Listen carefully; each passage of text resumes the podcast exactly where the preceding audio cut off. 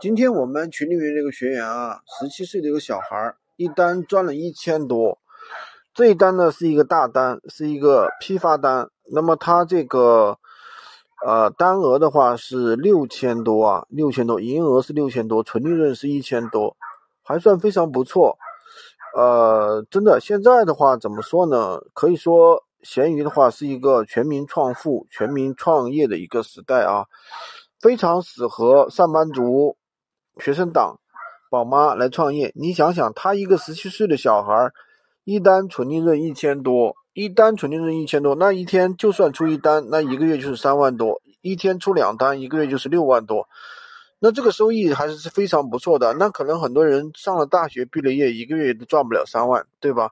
可能上了大学毕个业的话，在很多大城市的话，一个月就给你八九千的一个收入，对不对？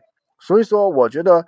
闲鱼无货源这个事业真的是人人可为啊！不需要打包，不需要发货，也不需要你囤货，你不承担任何的风险，直接就可以做，可以说是左手倒右手这么简单的一个生意。